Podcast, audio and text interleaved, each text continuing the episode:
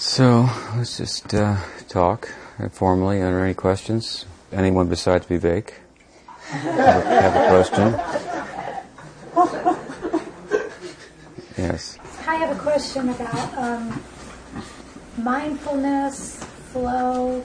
You hear these terms used a lot in the New Age or the, the uh, Buddhist Well, world. well even uh, sports. From the sports, yeah. That this whole idea of, you know, finding that place where you kind of The transcend, huh? The zone. The zone, yeah, exactly. You're in the zone. And, you know, it's something I think we all experience in our material existence. I used to experience it sometimes playing tennis where I would just kind of transcend my body and be in a kind of in another state of consciousness where ev- everything became very effortless. And when speaking sometimes. Yeah, well, well, I understand. So, so, so I'm wondering, is that a transcendent experience that, that people have? And Although it's not even connected to Krishna, it's just, uh, you know, we're, we're just doing mundane things, but we're absorbed, we're focused, and we're, um, of course, having that experience as a devotee, it's it's different. There's a different kind of quality to it, but When doing books or something. well, anything, you know, anytime you can have that experience. Is it, is it blissful? Is it blissful? Yeah, there is some taste. There is kind of a blissfulness to it. Playing, playing tennis? Mm-hmm. Kind of a blissfulness. Kind of a blissfulness. It's an Yeah. absorption. It's just that it's kind of like when you. Th- there's a time where you just kind of you're no longer in your body kind of experience, and everything just it flows. This is how they come up with that term, the flow. And Get all the right shots. It's like you're not the doer anymore. You've just kind of gotten out of the way, and everything's just kind of The of. Of tennis or golf or something. Yeah, so they have, you know, so much of, you know, is being, you know, written about this kind of. You haven't read that much about it, um, and I don't have much experience of. Never played tennis. Well, I mean, I don't have much, ex- you know.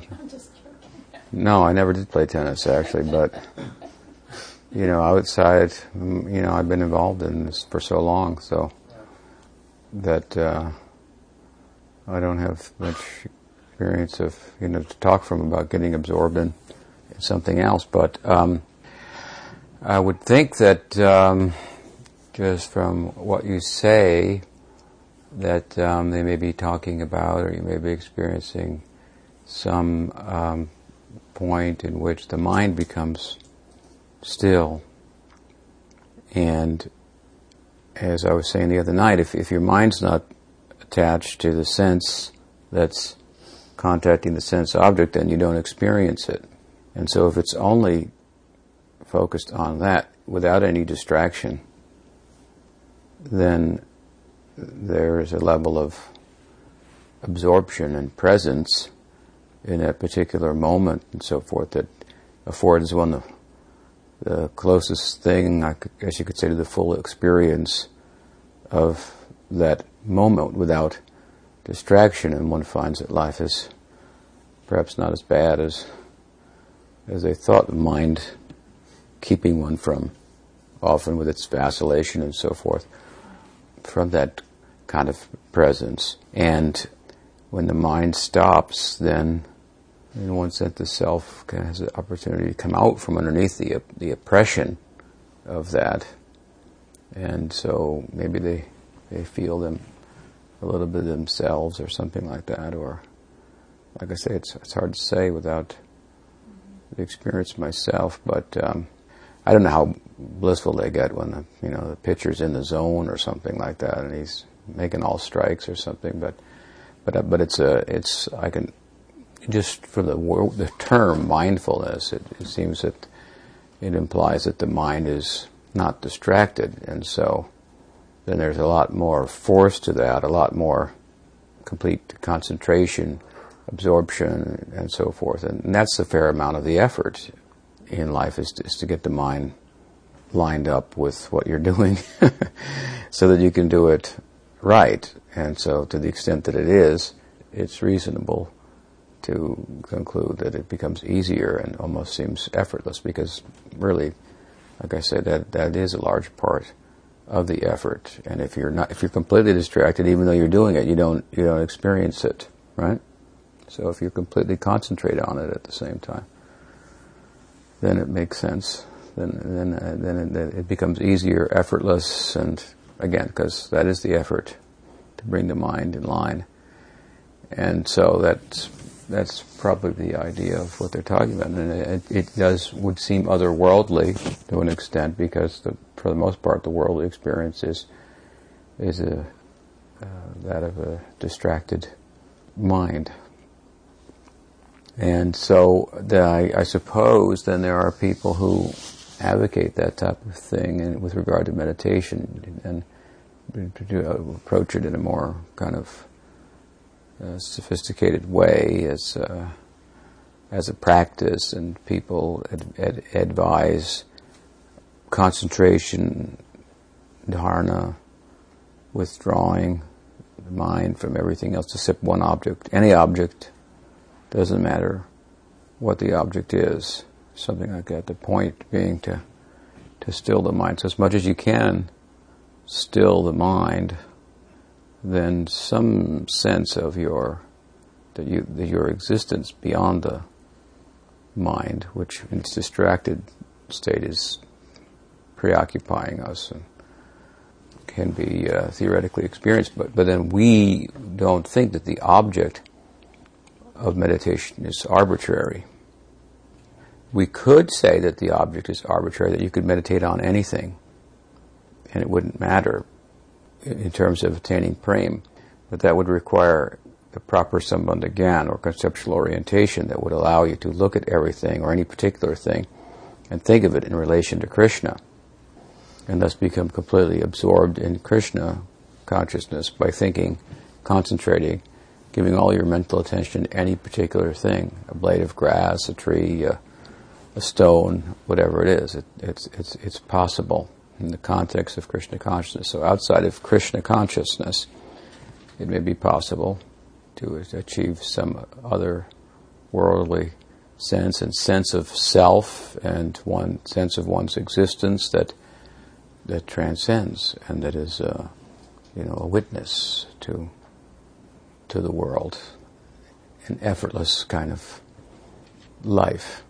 or experience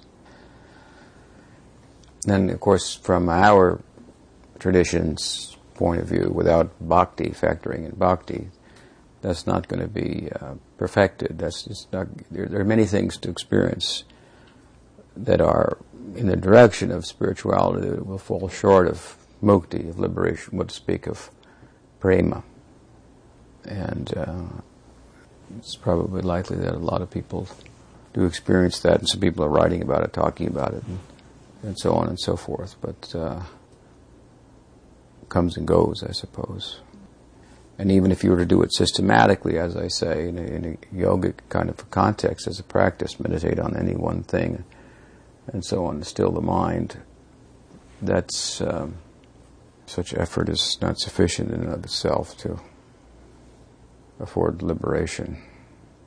Little bhakti, as we've said many times at least, must be there in grace. And then what will you get? You know, what, what do you want?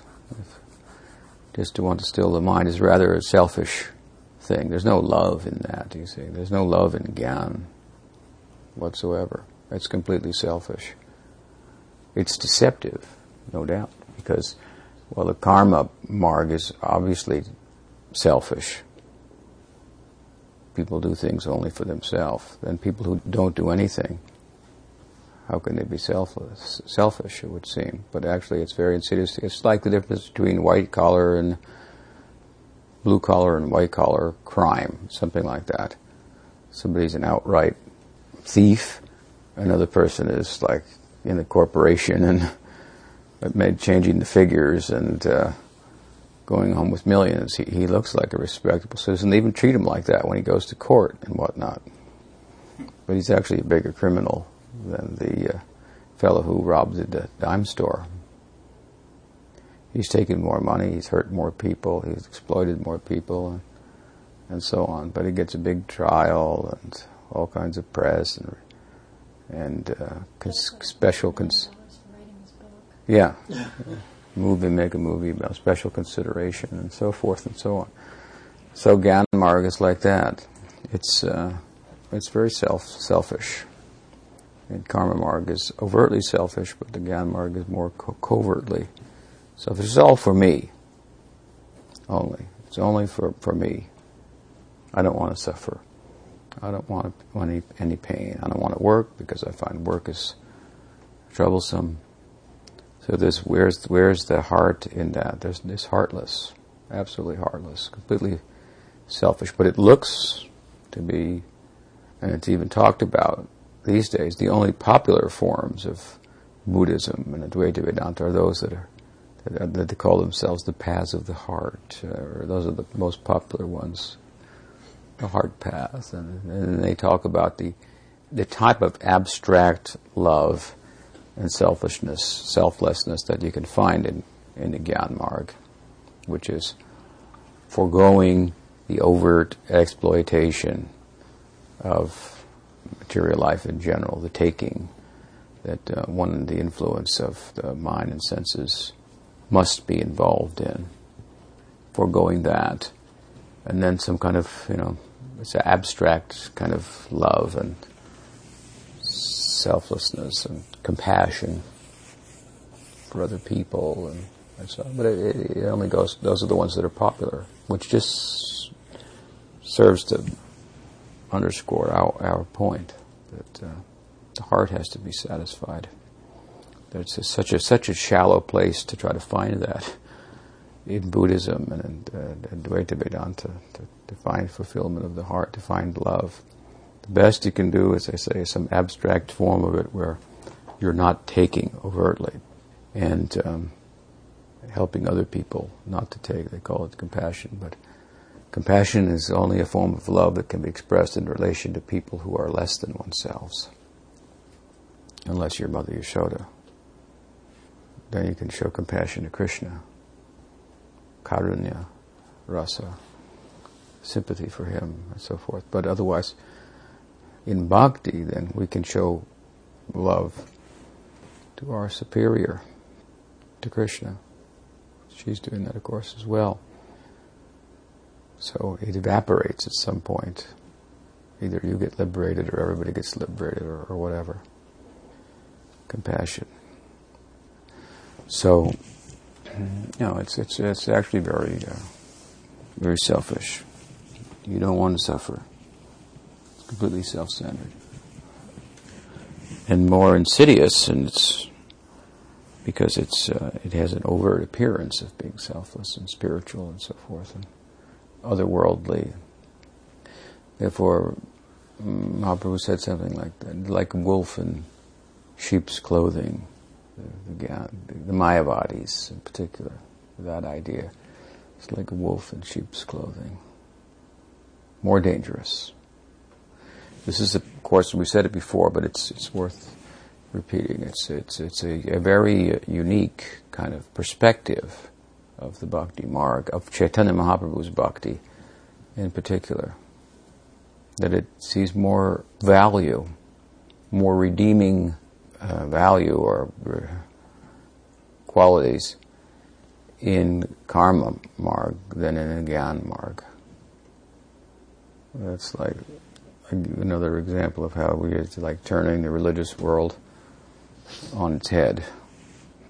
That the gross pursuit of material acquisition is better than the pursuit of salvation, which involves foregoing material acquisition and that gross form of exploitation. Because of this, the in the Gyan Margas, a particular sanskaras is created that's anti-service. And in Karma Marg, even if you want to get, which everybody does, and when I speak of Karma Marg, I'm not speaking of it here as, as a yoga for sacrificing the fruits of one's activity, but I mean just the path of pravritti marg, material acquisition, treading the path of karma for the sake of which is kind of a scientific and systematic way of acquiring. Uh, but um, besides the marg, the path of adhering to the Vedic injunctions and so forth for increasing one's material prospect, just the moving in, in the pursuit of one's material prospect, even systematically, I'm including all of this. In that, one has to serve. One has to develop some semblance of a serving ego. It's unavoidable. Just like I told a story the other day, I had a, years ago, when we first left ISKCON, we were doing a magazine called Clarion Call. There was just a few of us, and um, at one point I hired a lady in San Francisco to do graphic design. I had two ladies. One was uh, doing getting advertising, and one was doing graphic design. And, uh, and I was more or less writing all the articles under different names, and some articles from the Sringamarsh, and I had rewrote some of those a bit. And it was a pretty, you know, big endeavor for a couple people. But then there was a devotee who came along, a lady, and um, she was a Harinam disciple of Prabhupada and took second initiation from Sridhar. And so she was some kind of an artist and she wanted to draw for the magazine and I was a little reluctant. It's really difficult to deal with that because art is a little subjective and you know it's a big effort to make a picture and then if you don't like it what do you say to the person after they made all that effort but you might not so at any rate, she wanted to draw, and I was a little resistant, but she pushed, and so and then she did it, and I didn't like the pictures very much. So what do you do now? You know, you have to you have to tell her and so forth. And so one way or other, I did, and and she was uh, was a great blow to her ego. And meanwhile, I was passing by, and I overheard a conversation in, in the next room, which I had designated as kind of the layout and design room, and there she was talking to the to the graphic designer whom I had hired, and she was presenting her case. I made these pictures, and you know, and the, and, the, and the graphic designer was just like preaching, like pure Krishna consciousness, without any, you know, having studied the scriptures. Or I never preached to her really either, but she was just speaking from her common experience. She said, "Well, you know, you go to art school like I did, you know, and I thought I was going to do this and that, make my mark, and be." But I ended up, you know, you find out you just got to work for somebody, and, and the whole idea is that you got to please the boss, you know, whatever he wants or whatever she wants. That's what it's all about, you know. It's not about what what your talent is, or you know, she was so she was just preaching about how you got to be a servant in the world, even just to, to get by, to get your ambition fulfilled, to get your desires, and so on. It was just like nectar to my ears to hear her, you know preaching, and she didn't realize that Krishna consciousness to a devotee on really, you know, basic and fundamental points, which is an example of how we can get distracted from what it's about. So, in the, anyway, in the, in the in the world, in the realm of karma, there's this: you got to be a servant to some extent. There's a prospect of that, and in Gyan Marg, you're just erase, erasing that. I don't want to serve, and so that's you don't want that kind of tendency coming within you. And this serves as an, as an obstacle to bhakti. We want bhakti sanskar, ultimately. But according to Bhakti Marg, and this is a Bhakti Marg as Chaitanya Mahaprabhu sees it, just see how they emphasize the bhakti and the, and the serving ego. You see, it's very extreme in Chaitanya Bhakti the serving ego. It's the e- ego of the of Braj Bhakti. It's not the ego of Vaikuntha. And therefore, as I've said before, they refer to it, the Vaikuntha Vaidhi Marg Sampradayas, as mukti, the ideal. They don't refer to it as prem. We're generous, Rupa Goswami is generous to call it the prem. But there are people in Vaikuntha who, who just sit there, meditate, on the Lord, Shantaras. How do we feel about Shantaras in Gaudiya Sampradaya? We're not very, it's like the, with the broadest brush talking about rasa, Rupa Goswami mentions it and explains it in Bhakti Rasamrita Sindhu.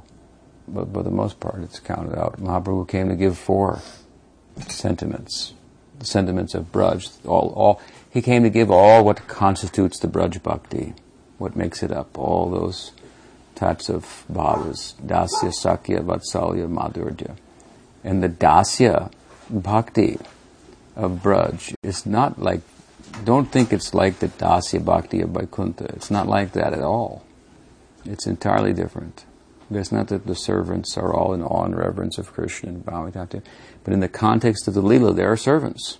Mother Yashoda is the is the uh, is the is the Rani, the queen of the cowherds. Nanda is the king. They have servants in their house, and so they do the servant roles and so forth.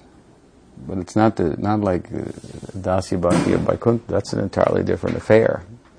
And Shanta Rasa there is is in the background and uh, kind of indirectly present, not mentioned by Chaitanya Mahaprabhu.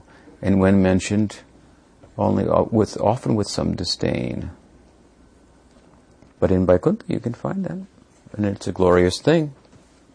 But it might involve just just uh, not even uh, having the pers- the outside darshan of Narayana, inside darshan. So the serving ego is so, so therefore such an emphasis in a Braj Bhakti. Therefore, from that perspective, whatever we may do that may create a sanskar that is contrary to serving, this will be seen as very detrimental. So the unique perspective, you don't find this perspective in Ramanuja Sampradaya, for example. But in Gaudiya Sampradaya, you find it's unique that better to be in the realm of karma than in the realm of, in pursuance of the realm of gyan, exclusive of, of bhakti. Of course, there's gyan mixed with bhakti where the Aishvarya of Bhagavan is present and serving ego is cultivated and so forth. But gyan exclusive of bhakti compared to karma devoid of bhakti will be less uh, favorable. Better to be a, a gross exploiter. Better to be a blue collar criminal, a 7 Eleven, you know, cash register robber than a um, Enron corporate uh, corporate criminal. So, yeah and the point being again, so much that is, it is about Braj Bhakti, Chaitanya Mahaprabhu's Bhakti, serving ego. This is the extreme of not only material selflessness, but spiritual selflessness. We've said it before. I mean, there's no, their sense of self is that, that Krishna is mine, mamata. He's mine. It's come to that. They've completely merged with, with the love of, they are love of Krishna. They become the love. There's no more, there's no like devotion where there's the object of service and there's the devotee and there's the offering. They've become the offering themselves. And the result is that uh, that's Krishna. Krishna is the result of that in one sense. What does Krishna mean then? in this context, it means having the absolute in the palm of your hand to do with as you like. That's what Krishna means. That's not Narayan. Narayan has got his place, his personality, his rules of conduct, and so forth. How to relate with him and all. Krishna means like putty in the hands of the devotee to do what he, the absolute, do, do what you want with him. He's yayatamam papadyante tam tataiva. They've tested this sloka of the Gita. As they surrender to me, I reward them accordingly. He's tested them. They've tested him, excuse me, his promise. They've taken it to the limit, and he's purchased by. That's what it means to be Yashodanandan, for the Absolute to show this face, the son of Yashoda, dependent upon him, on her, entirely. And it's not a play, he really is at her disposal. He really is conquered by love. So this, or, or as Krishna's friend, or uh, as, as someone's friend, or as someone's lover, and so forth. This is means that, as I say, to have him absolute in your hand, in, in the palm of your hand, do with him as you like.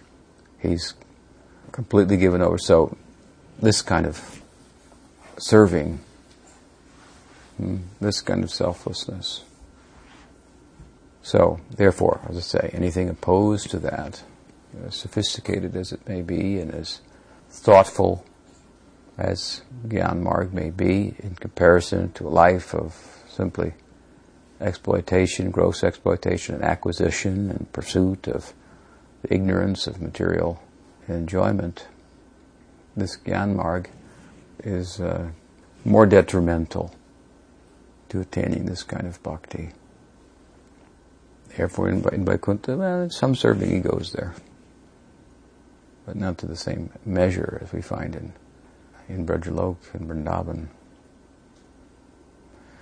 So there may be such thing. The talk was the question was about mindfulness and being in the flow and these type of terms that people are using and so forth. There's some place for that. The more you absorb your mind in any particular thing that you're doing, activity or object or whatever, and it's not distracted, then the more you're going to be, in one sense, out of the world. So there's an otherworldly experience because the world is the experience of the distracted mind.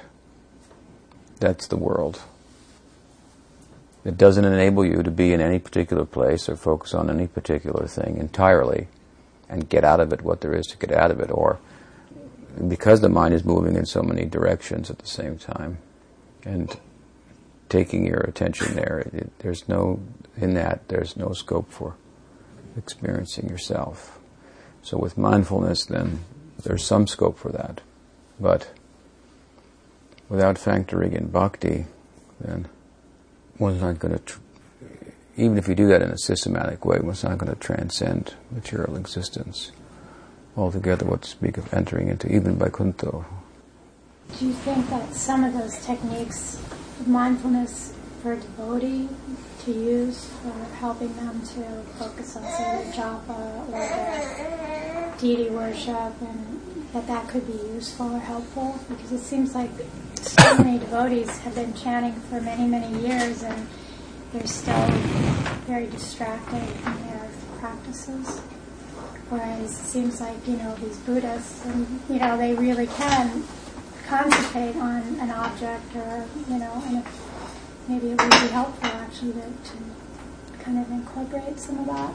I mean, I know you've said in the past, I know you've made statements that you didn't think it would be helpful, but. It's all in Gyan. It's all Gyan Marg. It's not Bhakti. But Rupa Goswami says in the beginning a little Gyan, a little detachment might be helpful. Might, it's a misunderstanding of Bhakti, really, which isn't so easy to understand, perhaps, but Bhakti is completely descending. Controlling the mind is ascending. but you think, what? I mean, I don't have to try to control my mind. No, you have to let, you have to invite Krishna into your life. You have to, uh, you have to posture yourself such that, that you become appealing to Krishna. So he comes into your life and takes over your mind.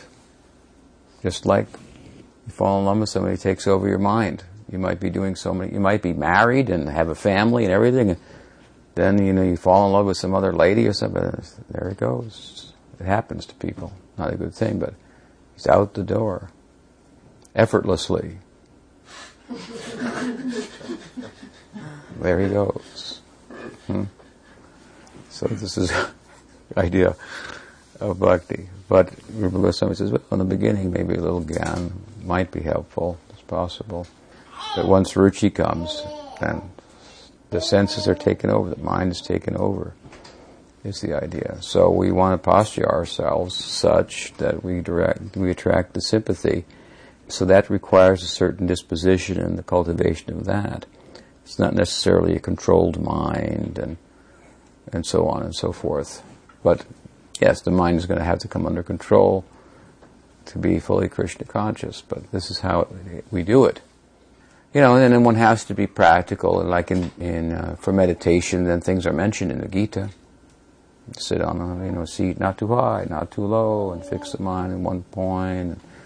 Vedanta Sutra, this topic is taken up also, where it's uh, is the question of the whether the about the sitting position, and so the sitting position is the proper position for doing meditation and so forth. And but ultimately, it's concluded there that whatever position works, that's the best.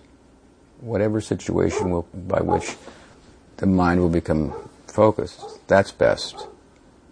This kind of goes from a form thing to a substance thing. So, um, yeah, I wouldn't recommend uh, necessarily incorporating those techniques, but then Rupa Goswami says in the beginning a little, little gyan may be useful. But association with advanced devotees, kirtan, and immersing oneself in all those limbs of bhakti, that would be very useful.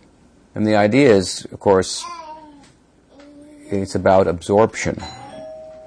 So you want a continuum. You want to get in a situation that's conducive to being in, a continuous flow uh, of service and mindfulness of, of Krishna. So otherwise you incorporate in different techniques and then you become dependent upon the techniques and your bhakti becomes becomes mixed. Well, I mean, even Vaidhi Bhakti has a lot of rules and regulations of things, kind of more kind of, um, you know, things not to do and things to do that will. Seems like they're more about controlling the senses and the mind, and it seems like that's the Well, Vaidhi Bhakti is about hearing, chanting, remembering, worshipping, offering prayers. Sum and substance of Vaidhi Bhakti is are two rules.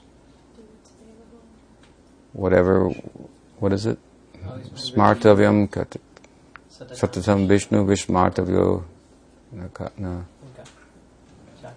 Lajatacha, yeah. Always remember Krishna, never forget Krishna. These are the two overriding rules of Vaidhi Bhakti. Always remember the Lord, never forget Him. So whatever by which you do that you can accomplish that, then you're doing all the rules of Vaidhi Bhakti. You're fulfilling all of them. That's Vaidhi Bhakti. If you study the path itself, Bhakti, then you see that there's there's no better way to control the mind by importing in some other technique or something like that. So, why devotees are having difficulty controlling their minds? They're probably not understanding bhakti or applying themselves very well. You know, gyan is also about controlling. It's about trying to go somewhere. Karma, gyan, about trying to go somewhere. Bhakti's not about going anywhere. They're about trying to keep control of the situation. Bhakti's like you're not in control. Put yourself in the hands of Krishna. It's a very different affair. But we are holding back. We want to keep in control. We're not sure. So, better to have good association. It's said to just sit and chant in the, in the association of advanced devotees. That will help you control your mind. That's what's recommended. These kind of things. You ask Bhakti Vinod, how do I control my mind? This is what he says. Of course, he also recommended close the door and blindfold yourself. but that's so we can do that. Hmm. He says, chant Hare Krishna. You know, uh, so yeah, just sit down, chant in a quiet place, and obviously, where you're not going to be distracted by so many other things. That's the Goswamis have shown that example. They had beautiful ashrams in uh, in Vrindavan where they sat to do their to do their bhajan. Beautiful, peaceful, but also conducive for bhakti. Rupa Goswami made his place at Terkadamba there we were there recently. A meeting place of Sakhya Ras and Madhurya Ras there. He made his place there. He might, he might, that he might have the, catch a darshan of Krishna. so, that's a kind of a, the principle that you're talking about, the technique and uh, just chant. Yeah, but why not chant like this and this place and sit this way and face that way and do this? So there's some of that, but you do it the way that great devotees have done it. Bhakti Siddhanta Saraswati Thakur did it in a unique way. He did his chanting in public. I mean, Sankirtan is a public event, but Chaitanya Mahaprabhu did also, I, I, guess you can say, he took it to foreign lands and outside of the Dham and so forth. But after time, it had become customary only to do such in the Dham, whereas Bhaktisiddhanta Saraswati Thakur took it to the took it to Calcutta. And his idea was like something like confront by confronting the world of the disturbed and distracted mind head on. The best defense is good offense, something like that. So his campaign for canvassing and a dynamic idea of kirtan was had great potential to just like the idea of trying to explain these things to uh, to the modern world. It's like you got to think about that. How I'm going to do that. So it has great potential to capture capture the mind. So he didn't say go sit in a quiet place and just chant. Don't be distracted. He said go to the most distra- distracting place in the world and try to attract people to Krishna, and your mind will be controlled. Your heart will be captured because that will take so much mental effort that will tax your mental system and your intellect. See, this is how to achieve the principle, he's altering the detail. So much so that even Gaurkishore Das Babaji says, What do you go to Calcutta for? That is a realm of Maya. don't go there. I'll never go there. But he went. Of course, he had the inspiration of, of Thakur Bhakti Vinod. So he did the opposite thing that was the norm for the longest time. And you know what example, as I say, is set by Rupa Goswami, Sanatana Goswami. They had beautiful, peaceful ashram for chanting, for doing bhajan. And he went into Calcutta and other parts, and wanted to go outside of India even, where people never heard of such a thing and thought you were, you know, go talk to the British who were ruling India and tell them that they they got it all wrong. This was his idea how to control the mind, purify the heart, and uh, so it has a lot of makes a lot of sense. Of course, then you can see where then going in that direction there can become an error that needs correction, also. Because we have to see that if we're if we're doing that, we have to in either instance, we have to look for the results, and that's what he was looking for. People going to the jungle and chanting, but they weren't getting the results. In fact, they were getting opposite results. The heart wasn't becoming purified. So we changed the course and sent them into the, into the world. And the hearts were becoming purified. Now if you see they're in the world and so-called preaching and saving the world, but becoming prouder and prouder and, and more and more narrow in their understanding and this kind of thing, and, and, then you think, well, it's not working. I have to come back the other side here, and then they will call you a heretic and, and all such things. Hmm, not following the standard program. You know, nowadays a lot of times people want to do things that Prabhupada did, things that, that pleased Prabhupada when Prabhupada was here. They feel this is a safe course, like somebody wants to put on a you know, Rath Yatra somewhere, and it's a big effort, and the result is very little. But if you suggest something else, they just feel safe. They want to do what you know. Pleased Prabhupada, I was there. You know, 40 years ago he was doing that. It worked then. Prabhupada's spiritual, so it should work now, and nothing else is sure. Well, the fact of the matter is that it's not sure either. You have to look for the, the result and see. And that's not what Prabhupada was doing. He wasn't doing any particular thing. He was being dynamic and creating a program that would that worked. And those kind of programs have to be adjusted and changed according to time and circumstance to capture the minds and hearts of people, students of bhakti, and so forth. So it's not safe. Neither does it really necessarily constitute uh, following him, at least not in a dynamic way. And if it did, then you'd have results, because the, the same results aren't there? I'm not saying you shouldn't do Rath Yatra or something, but but in some places I would I would I would anyway. Don't ask me what I do, but in, in principle, this is the idea. What else? Any other questions? Yes. Um, Maharaj, you know how um, the Lord is so kind that He is trying to attract all the souls back to Him, and He displays his pastimes. So um, why would he send Lord Shiva to um, take people away by preaching Mayavad philosophy so that they'll never be attracted to him? Like, why would he do such a thing? Oh, and Lord Shiva must not like doing that either because he's such a great devotee. Yeah, he doesn't like it so much. His wife doesn't like very much her business either of chastising all the conditioned souls. She feels embarrassed to come before him on account of that. And uh, Shiva, in some places, has expressed embarrassment also for his engagement.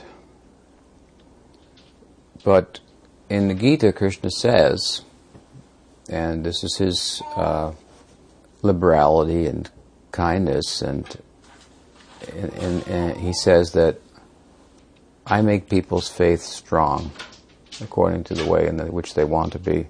If somebody wants to be an atheist, I give them reasoning by which they can be an atheist.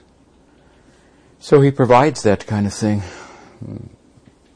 And um, and you may say, well, why, did, why would he do such a thing? In, in, a, in a sense, it's like if there's no, you know, we use the term free will. It's kind of almost like redundant. Free will. Will is, you have freedom. We're a unit of will, and without that, whether we have no life. So, you said it uh, in your question that Krishna wants to attract people, but I've said it something like this he wants us to want to love Him. And so He facilitates that by descending, performing His Leela, and so forth and so on. But He makes other possibilities available as well. Hmm? And that's an example. I think it's mentioned somewhere in the in the Purana that Vishnu told Mahadev.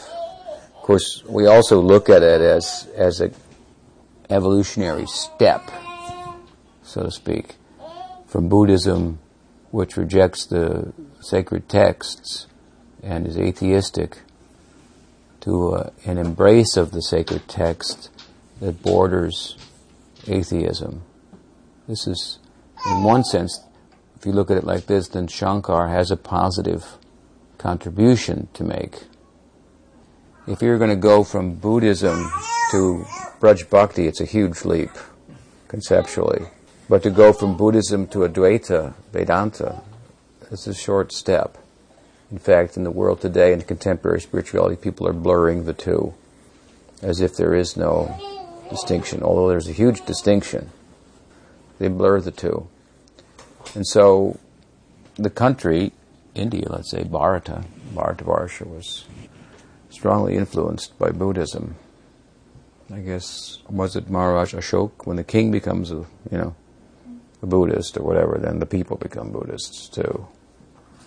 So it was uh, had uh, prominence, and um, and it was kind of a, like a throwing out the baby with the bathwater, discarding the pravritti marg or the Veda and, and, much superstition.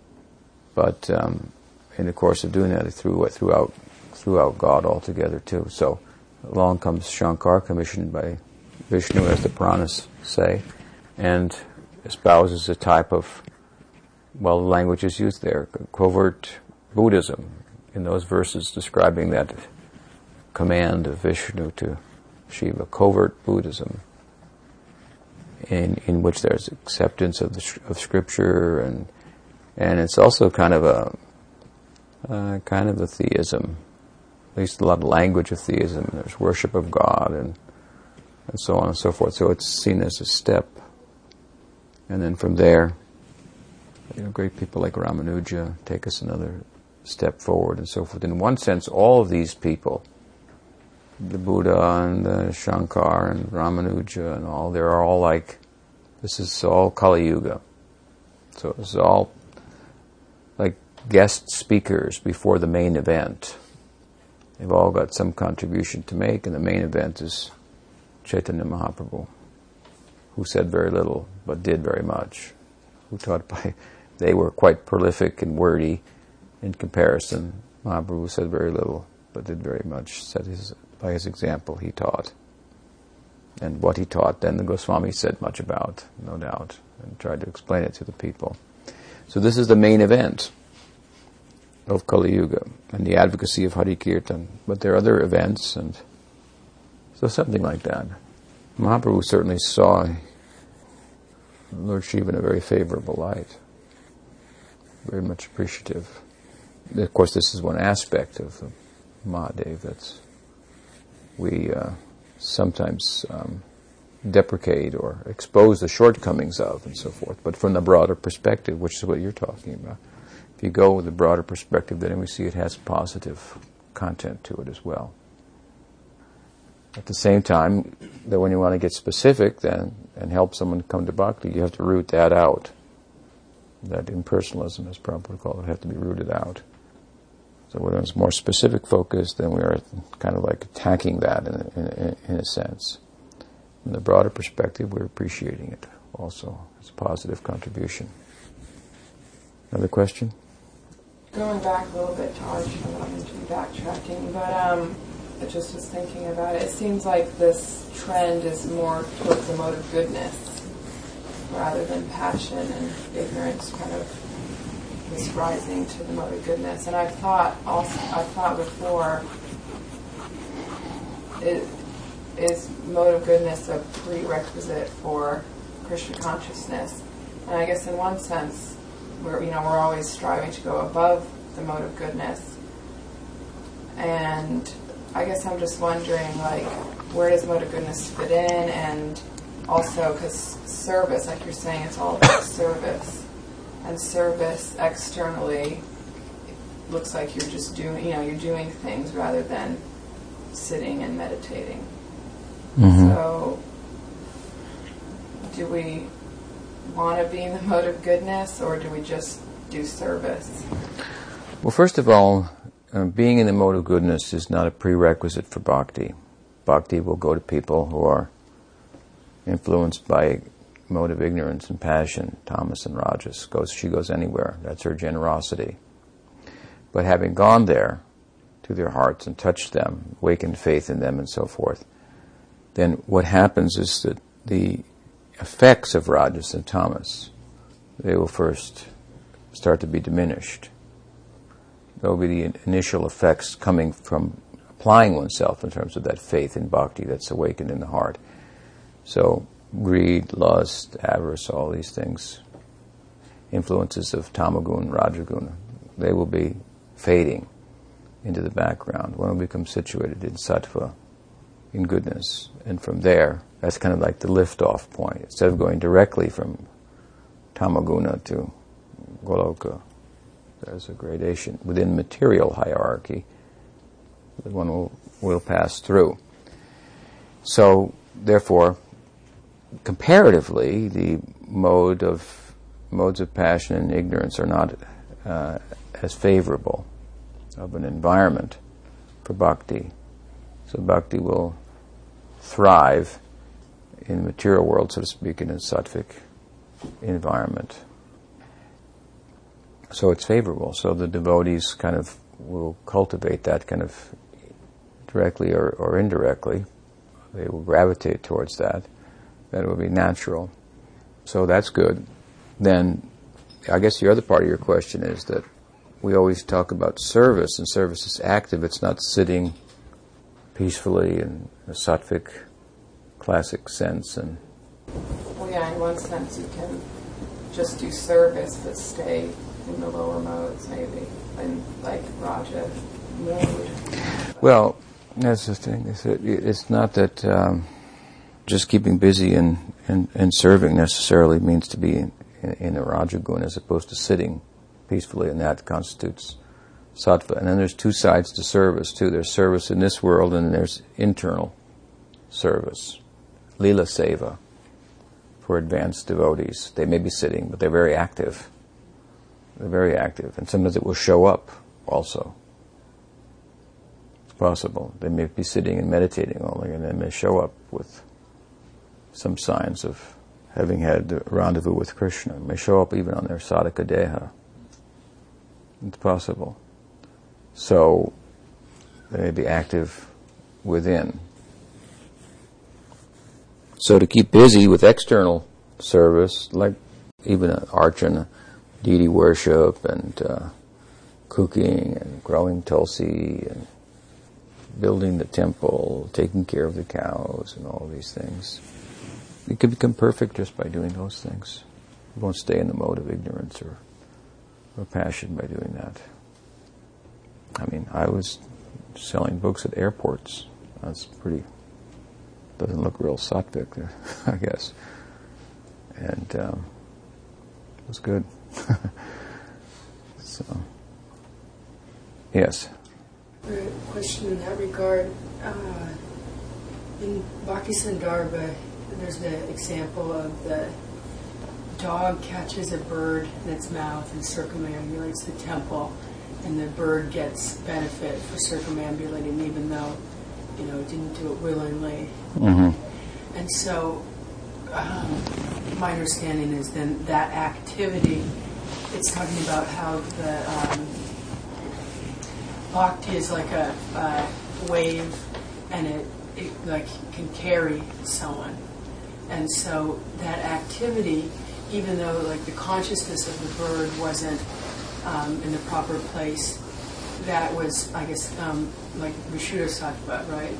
Activity. It wasn't in any of like the material modes. Mm-hmm. Um, and so, so then that makes me wonder if anyone who's doing um, like Swarup Siddha Bhakti, which is like activity that's um, directly related to Krishna, so any service, then would that activity be Vishuddha Sattva even if um, even if um, the consciousness isn't right? So in other words, if a devotee is really distracted and thinking about something else, as long as they're doing Swarup Siddha Bhakti, as opposed to like you know Sanga Siddha Bhakti or Arup Siddha Bhakti, that that activity itself is um, is not uh, any of the three modes of material nature. Yeah, the activities, not but the extent to which one is actually doing the activity, um, will be determined by the extent to which one's not doing something else, not preoccupied with something else, not. Well, back to the, the thing about the the bird, you know, like how much is the bird doing the activity? It's totally distracting. Right. So there's the point is that there's benefit from that, and the Lord will determine how much. Bhagwan will determine how much. There's inherent benefit in that, but generally speaking, the full benefit in that is not going to come unless both things are together. There together, the activity and the awareness of the activity that one's one's performing. But there are instances in which the full benefit comes from being unaware and doing those things. Yeah, I guess I was my was kind of more from the angle of it's often like you think of a devotee being, or it's said that devotees in like the mode of passion are doing service. So I was just wondering, is that really accurate? Or is if as long as they're doing, you know, uh, Swarup the Bhakti, then is it accurate that even though they, they you know, appear like they're in the mode of uh, passion, are they really, are, or are they, you know, are they being influenced by that or not? Well, are they doing it for the right reason? No, no, no. Maybe they're not. Maybe they're half thinking, you know, thinking of something else, but still, and you know, seeming very passionate or something. And Well, that's the glory of bhakti that it will help them regardless. That's the power of such activities. It will help them regardless. maybe it's better to go back to the example with the bird. The bird when the bird is circumambulating the the temple, it's getting it's getting benefit. Right. That's for sure. But what I'm asking about is the, the bird still when that when it's being carried by bhakti, is it in one of the modes of material nature or not? Oh, is it, well, it may not be transcendently situated, but it may get a transcendental result. And secondly, I'd say that you have to consider that you're not a bird, so what works for birds may not work for you. They don't have the capacity to be conscious in the first place, consciously participating in bhakti. So you have the capacity to be consciously participating in bhakti or unconsciously participating in bhakti.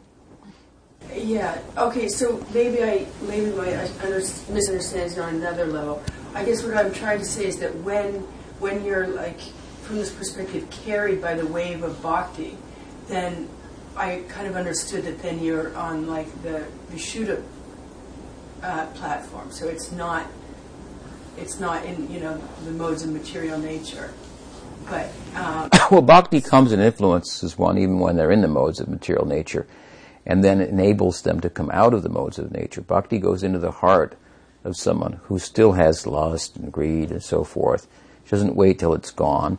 And when she goes there, it doesn't mean that, that, that, it, that it's gone, but she goes there and more effectively than any other method removes that and situates one transcendentally. So it's not that immediately anyone who offers artik is, is, of course you could offer artik and die in the process. And there's the story of a mouse, you know, who, what did he do? Burned he was stuck in his teeth and he was jumping up and down. And it was on fire, and so it was considered as artik. But again, he's a mouse, so that's about as good of an artik as a mouse could offer compared to a human being. We're not mice, so the standard is different for us.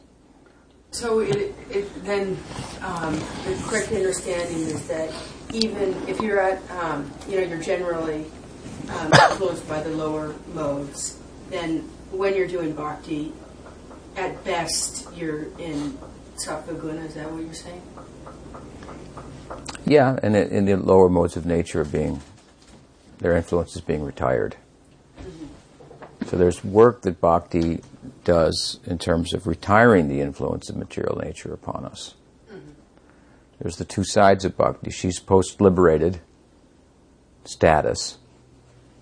And then the other side is her generosity, who comes to us in an unliberated state and affects us. So when she comes from there and touches us here, it's not that we automatically go there just by her touch, but we have connection with there.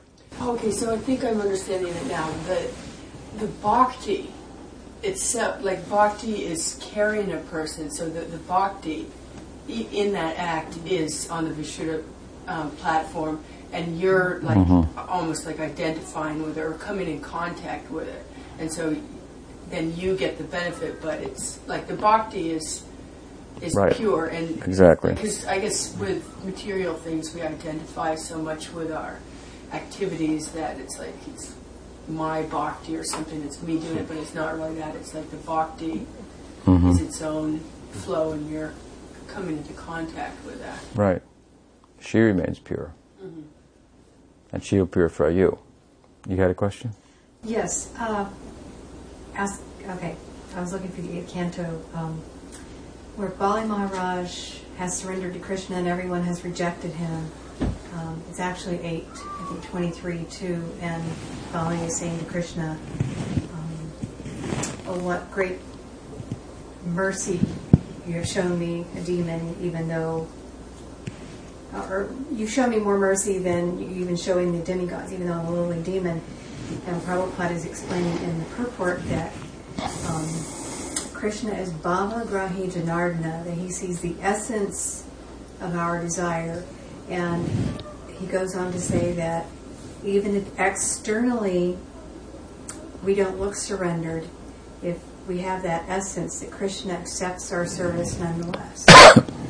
And so I was, and then that, and then, see, I lived outside of Association of Devotees for 15 years. I've just moved back to, or to, I just moved to this community. And um, one thing that really helped me was um, knowing that Krishna carried what I lacked and preserved what I have.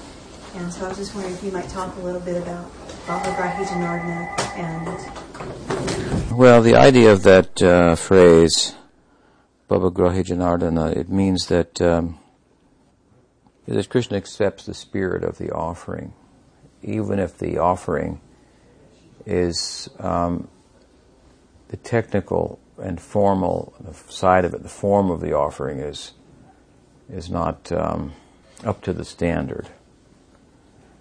You know, you, you have different things when you make an offering. There's the bhava, there's the dravya, the elements, there's the kriya. So whether your your actions are pure, like let's say for example, you're going to offer the arti. So have you taken a bath and and so forth, and there's so pure in terms of activity. Ingredients, pure in terms of ingredients that you got the right ingredients and you know you did it you made a ghee lamp and incense and and so forth and the ingredients are purified pure ingredients pure activity and bhava feeling emotion these are the three elements so of all three the, the latter is the most important so bhavagrahi janardana if the other two even are not up to the standard, but that's in place, then Krishna will accept. The other two are in place, and that's not in place, then it's not very attractive to Krishna. You may sing and pronounce the words wrong because you don't know Sanskrit. And so Krishna will say, I think you meant this, right? Something like that. That's kind of the, the spirit of it. The classic example in, uh, in scripture is Krishna going to to Hastinapur. He was invited by Duryodhana. Duryodhana wanted to get his favor and and get him on his side. So he made a huge arrangement, and Krishna entered, and there were Brahmins chanting and musicians playing, and a big feast was prepared, and so forth. And Krishna entered the city of Hastinapur, and he ignored it all, and he went to the house of Vidura. Vidura was um, a sadhu and a devotee, but of low birth, and and um, Vidura wasn't home. His wife was there. She was shocked that Krishna had come to their little domicile within, you know, the big Hastinapur, the and, and rather than going to the palace and so forth, where all these all the ingredients had been prepared, everything was pukka, first class. And Krishna said, I'm hungry. Feed me and all she had was some bananas. So she peeled the bananas. But in the ecstasy of just having Krishna in her home and wanting to be fed, she was confused and she was peeling the bananas and throwing away the banana and offering Krishna the peel. And Krishna was eating the peel. So then the word went came out everywhere and that Krishna's gone to Vidura's house, and Vidura went there with Narada, and he said, "This is extraordinary that Krishna's come to my house and like this." And and um, and Narada said, "Yeah, well, more than that is, is that he's eating the peels. This is incredible." So she had the right spirit, but obviously there were some things that were uh, not in order. So this is the idea of Bhava Grahi Janardana. He accepts the essence. In Karma Marg, for example, every ingredient, every activity has to be perfectly in place. If you don't do the yagya exactly right, you won't get the results. There's huge emphasis on the rules and regulations. And there's a reason for that. The reason is that by emphasizing all these things and the importance of them and so forth, people, it gets people's attention and they, they, they do it properly and, and they get a result and and besides the result of like getting a good son because I did this whole yagya just like I want or I got a good husband because I did this just right.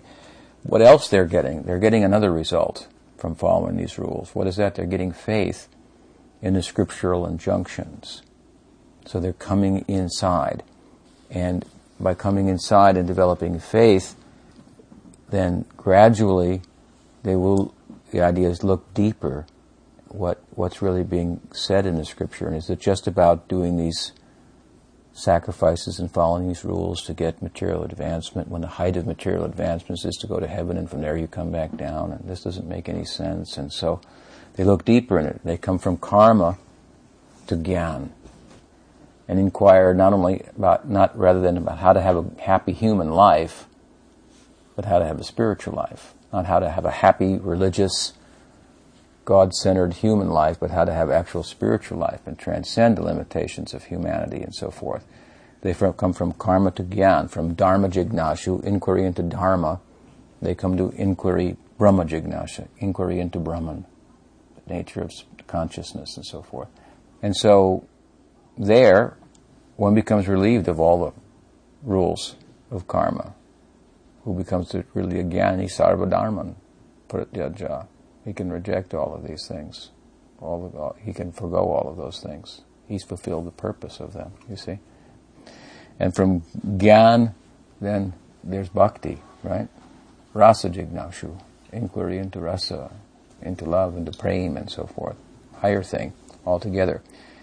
While the rules are relaxed in gyan, compared to bhakti, still there are some rules how to conduct oneself in, in, in the context of gyan and meditate and and so on and so forth. And then you go to bhakti, and Mahaprabhu says that what he says that um, Nam namakari bahudani disarva shaktis tatrarpita niyami tasmalanena kala. In my meditation, he says, of Nam, there are no rules, there are no regulations. He's coming, Golokeru Premodhan Hari Nam Sankirtan. It's coming from the country of love. Golo, Goloker Prem Dan. This is the Dan of Prem, the wealth of Prem, treasure of Prem coming from Goloka in the form of Nam Sankirtan. Mahaprabhu is bringing this. So this is the other end of the spectrum from karma, marg to bhakti. Gyan somewhere in between, right? And on this end of the spectrum, no rules. What's here on karma side, the rules are emphasized entirely. Here, the spirit of of giving, of devotion, of the, the feeling is emphasized. There's no feeling over here. There's no feeling for Bhagwan. You're just trying to get something. Following rules to get a good husband, to get a good daughter, to, to get a better job or, or whatever. There's no feeling for that. It's a childish form of religion, actually. Because children just want to take, right? Give me, give me, give me. So karma marg is like that, just childish. But there's something there. And the emphasis is on following the rules that will take them beyond that childishness over time. And on the other end of the spectrum is bhakti, and it's so it looks very different. Rules are completely secondary. Love, the feeling, is what's important. That's what's accepted, and the, then that's what the whole Braj Bhakti is about. They're bewildering even people in Vaikuntha. They're dealing with Bhagawan in such a way that you can't do that. You can't. That's God. You can't deal with him like that. And they're wrestling him to the ground. And, you understand? Eating dirt with him. You know, exactly. All kinds of fun things. Exactly. Exactly. So what's in place there, we have to know that what makes that acceptable is the selflessness and the love that's in place. This is important. This is the emphasis. So, um, you know, we have guidelines and things and ways in which we we know are more pleasing to Krishna to do than others, but if even if they're done without the spirit of that, you'd be better off not knowing them but having the right spirit. Something like that. That's the idea of Bhavagrahi Janardhan. This is Krishna. This is what he's like.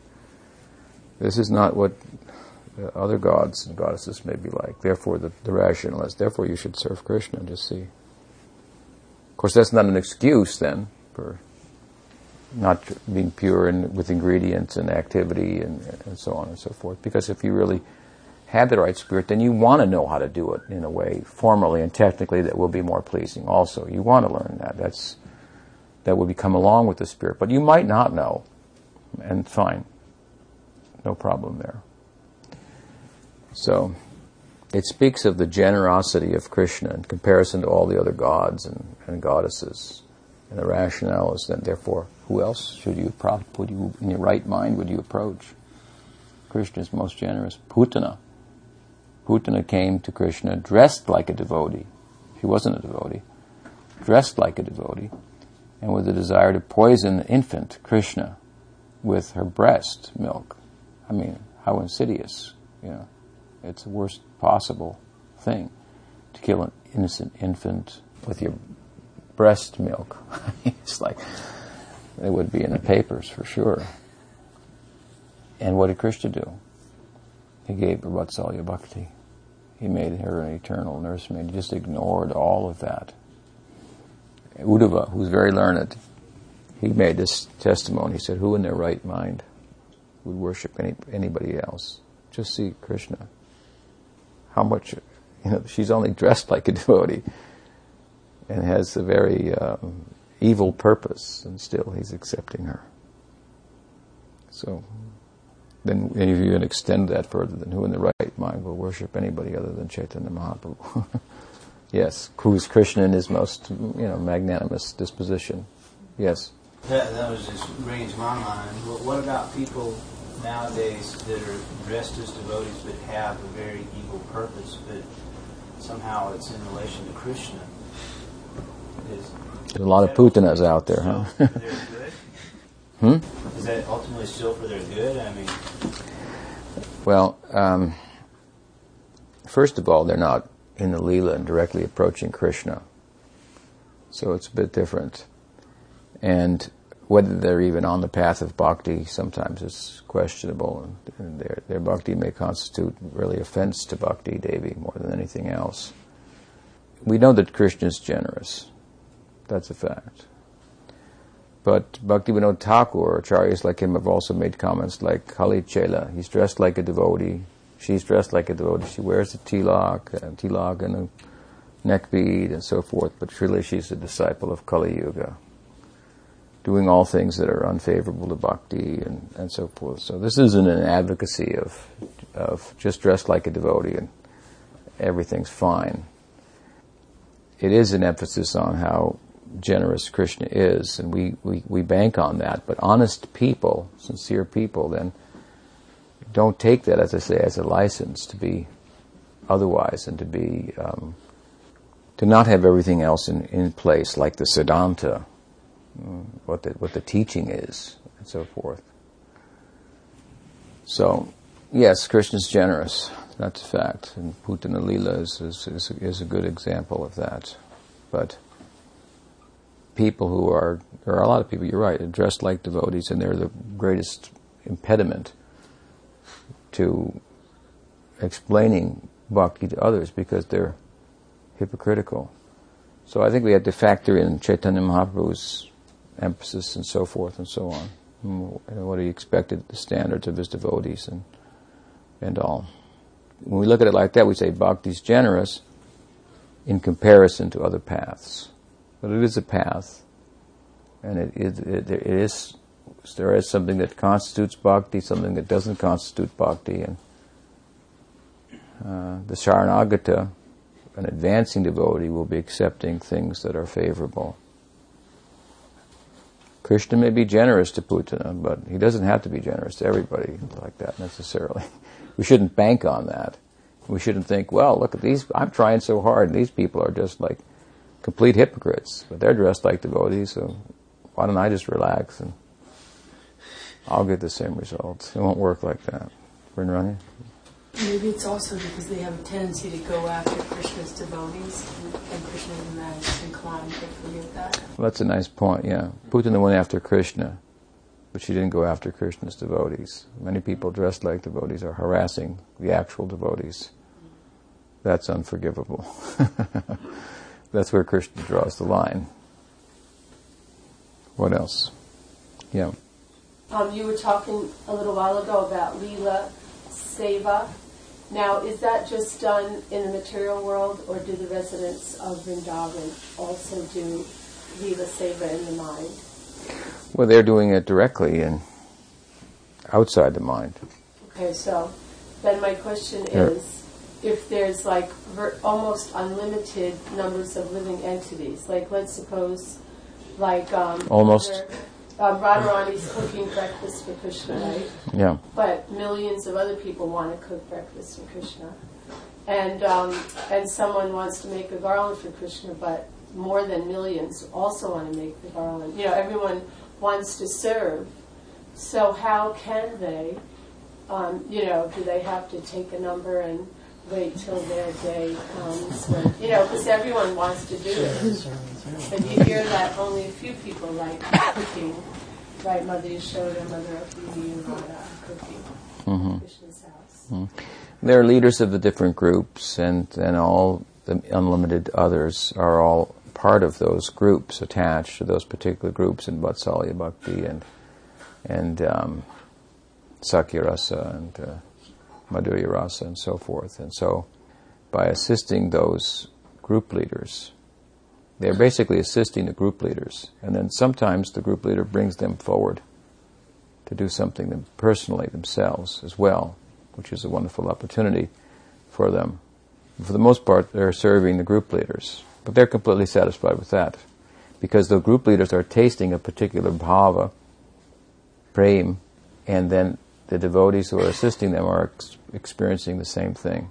When the devotee, the group leader does it, they're experiencing it because they're identified with the group leader. Just like the handmaidens of Radha, they don't consort directly with Krishna, but when Radha does, and in in a grove, if if if he should uh, bite her neck, something may show up on theirs, even though they weren't personally participating. By, it's called tadbhav mai by identifying with the bhav, echa desire, mai filled with the desire for that that and identification with that bhava. They assist Radha, and when she directly consorts with Krishna, they get the result too. Just like a, just like a, a vine, Kaviraj Krishnadas gives the example in Govinda Lilamrita. If you water it, the vine is Radha, and for all the the the, the uh, blossoms, the manjaris, they're also nourished by that, right? So they serve her, he serves. So it's das das anudas something like that. It's not like linear. Bhav is very expansive. Yeah. That's kind of nice because, uh, like, in the beginning, I think a lot of people think in this world you serve the guru and then you go to the you know, Goloka and you serve Krishna. But it's really more like you're serving the guru here and then you're serving the guru there too. Mm-hmm. You know, in different contexts, but still, you know, That's right. like you said, you're offering the garland to your guru, and that, you know, it doesn't stop when you go there. Right. All right. Well, it was nice chatting with you. We'll stop there. Srila Prabhupada ki jai. Srila Shukadeva Goswami Maharaj ki jai. Bhakti Saraswati Thakur Prabhupada ki jai. The Gokishore Das Babaji Maharaj ki jai. Srila Thakur Bhakti Vinod ki jai. Bhakti Vinod Parivar ki jai. Sri Sri Ram.